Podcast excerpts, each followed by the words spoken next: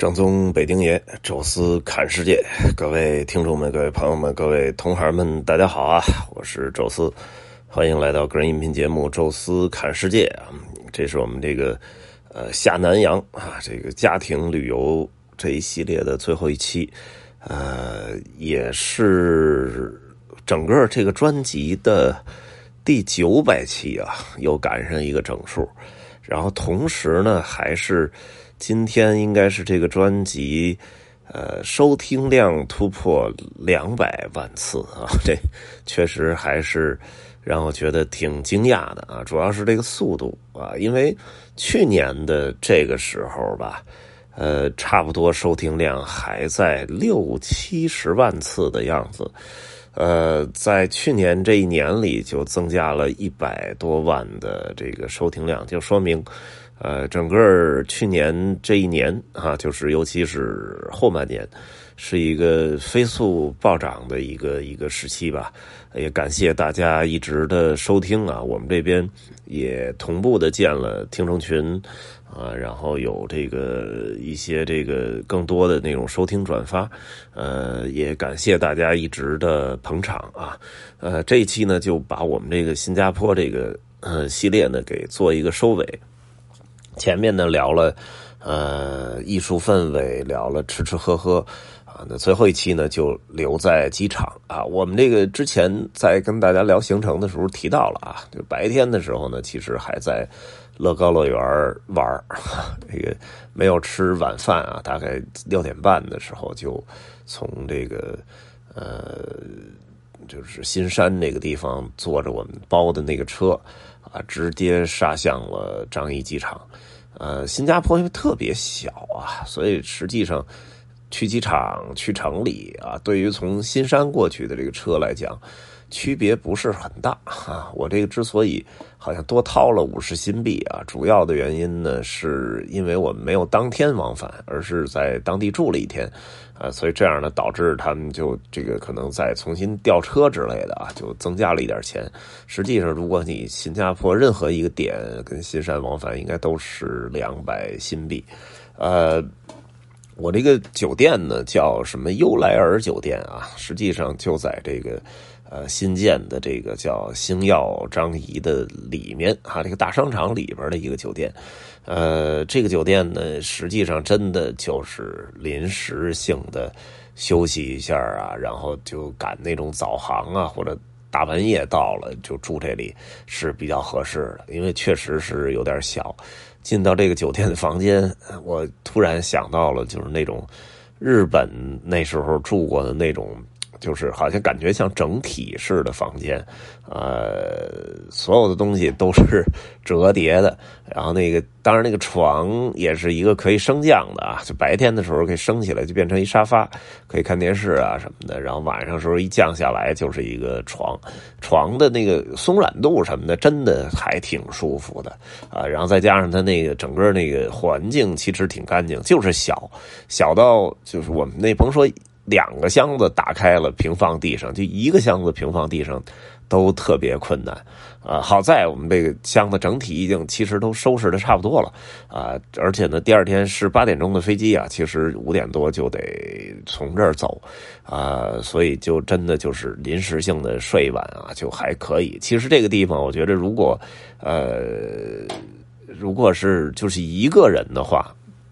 我觉得还挺好的，尤其是那种比如说半夜三点你才落地啊，第二天如果是中午或者什么时候你你才这个才要才要再转机的那种，呃，出来之后啊，这个到这儿来睡睡一宿，踏踏实实的，然后在那商场里吃个饭，哎、呃，我觉得这个还是挺合适的啊、呃。但是如果你就是想把这个作为基地啊，新加坡到处玩住这地儿，这那绝对是。不可以，我估计可能住这儿的应该也都是，呃，这个这个就临时的一晚的那种。我们因为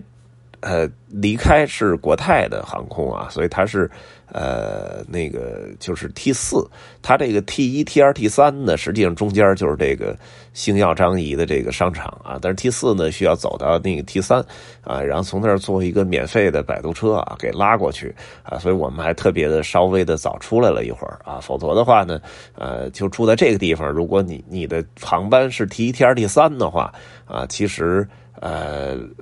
从酒店直线走过去的距离可能也就十分钟十分钟多点吧。呃这一期呢其实更多的是说这个机场和这个航空公司。为什么要说它呢？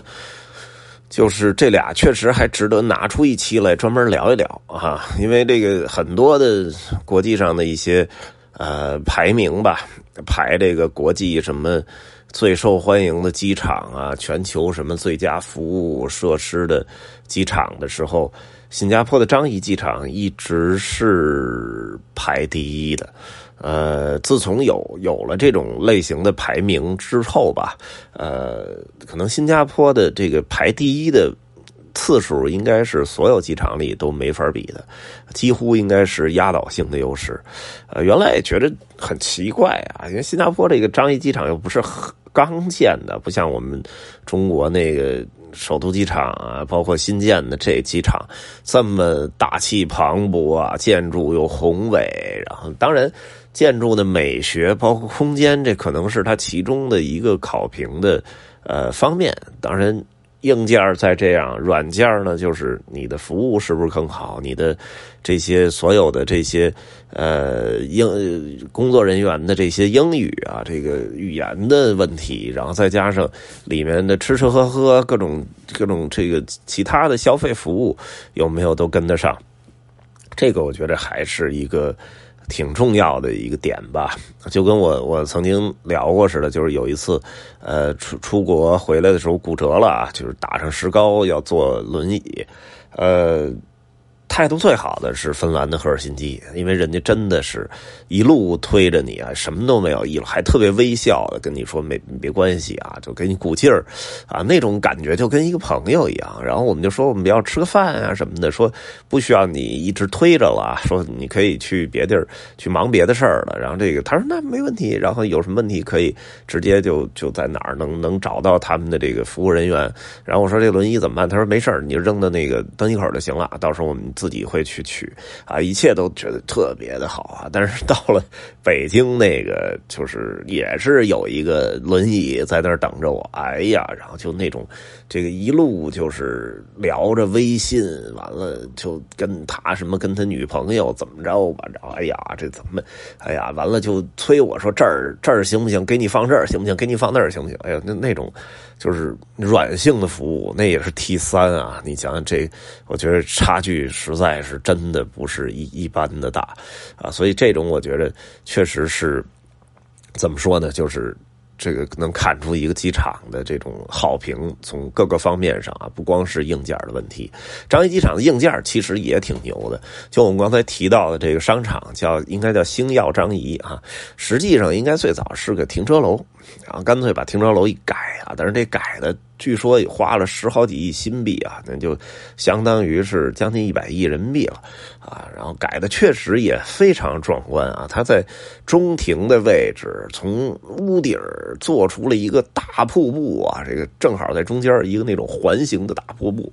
啊，那个流水量之大，看着都吓人啊，好像是世界上最大的室内的瀑布啊，大概有个三十多米啊，三四十米高啊，上下五层啊，就是那种能看。看到这个，从任何一个角度都能看到这个瀑布，然后你就看到周围，只要是一个观景稍微好点就是就一直有人在那儿拍照照相啊，确实也特别好看。而它那三个就是航站楼呃连接的那个那个 Skyway 啊，就是它那个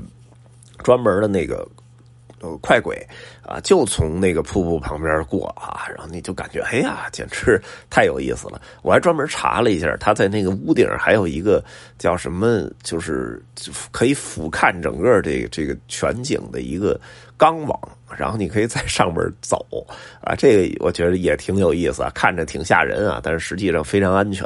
啊。然后包括它这几层楼里面的这些服务的设施什么的都特别的好啊，什么包括这个这个超市啊，包括什么餐厅啊之类的。呃，我们就在那里面吃的那个珍宝海鲜的那个最后一顿餐啊，咱们上一次也也聊到了哈、啊。当然里面其实还有像什么鼎泰丰啊。啊，像那个著名的那个汉堡包的那个网红餐厅，应该叫什么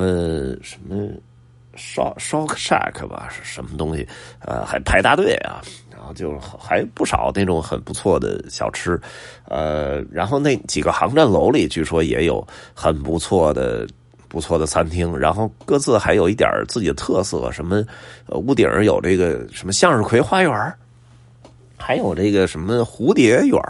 啊，挺有意思的啊。就是我们因为在 T 四 啊，就不是它最重要的那几个航站楼啊，所以就没看到啊。但是总体来讲，这个就是做出了这种热带地区最有特色的一个就是机场，所以我觉得这个平成最佳，我我还真没觉得有什么意外。它的航空公司也确实是最佳，这次没做这个新加坡航空，但是之前来新加坡，我记得就是单独。专门订的这个新加坡航空，不但呢飞机好啊，它是最早使用这个空客 A 三八零 的这个航空公司之一啊。然后呢，它几乎好像就没有什么窄体客机哈，几乎。连接哪条线都是那个宽体的这种就是双通道的、啊、这样做起来就会舒服很多啊。然后再加上呃服务真的是没得说，我有一回好像是就是去澳洲啊，当时从新加坡中转啊做的新新航，呃我记着当时印象特别深啊，之前之后再也没遇到过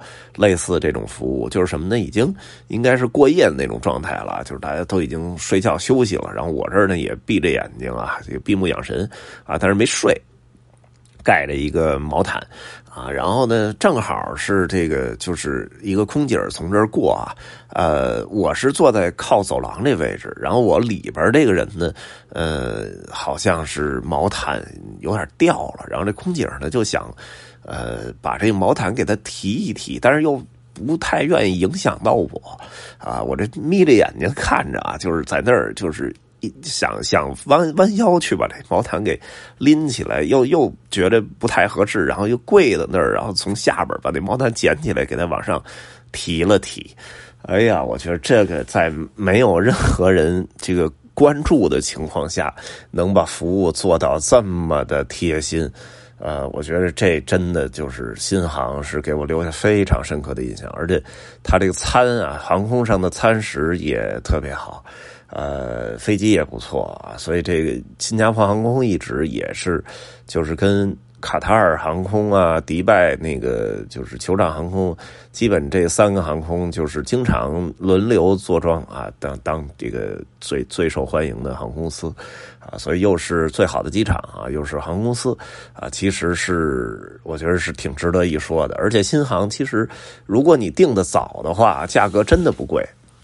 我这次因为订的实在是有点太晚了哈、啊，这个等于是提前了大概一周啊，才把这个机票都确定下来，而且又临近春节啊，本来是一个很旺的旺季，所以。当时看新航的机票往返可能都小一万了啊，就一个人，我这这实在是有点太贵了啊！但是如果像新加坡航空，如果你要是提前个三个月左右能够把这个行程就定下来的话，新航机票很可能就两千块一个人啊，这个价格其实是非常理想的啊，所以呃，这个这个航空公司其实真的挺牛的，而且这个它的商务舱啊什么的，据说都不是买的那种团购的椅子啊，都是他自己专门设计的，而且新加坡航空好像是世界上第一个有这个就是空中公寓的啊，就是直接可以有一个大床在前面，当然这肯定就贵的都没数了啊，但是确实这个我觉得很新鲜啊，也是新加坡航空的一个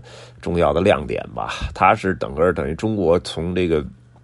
中国这方向我们去啊、呃，像澳大利亚、像东南亚的很多国家，还有像这个就是什么呃这个印度啊，什么这个斯里兰卡这方向，包括马尔代夫这方向，其实都可以中转新航啊。它是一个，我觉得还算是从空运角度上讲，也是一个很重要的交通枢纽吧。好了啊，这期呢也是我们下南洋啊最后一期，跟大家呢正好结合我们离境的机场啊，然后再说说它的航空公司啊。这一次呢家庭游啊就正式说到这儿啊，结束了啊，一共是八期下南洋。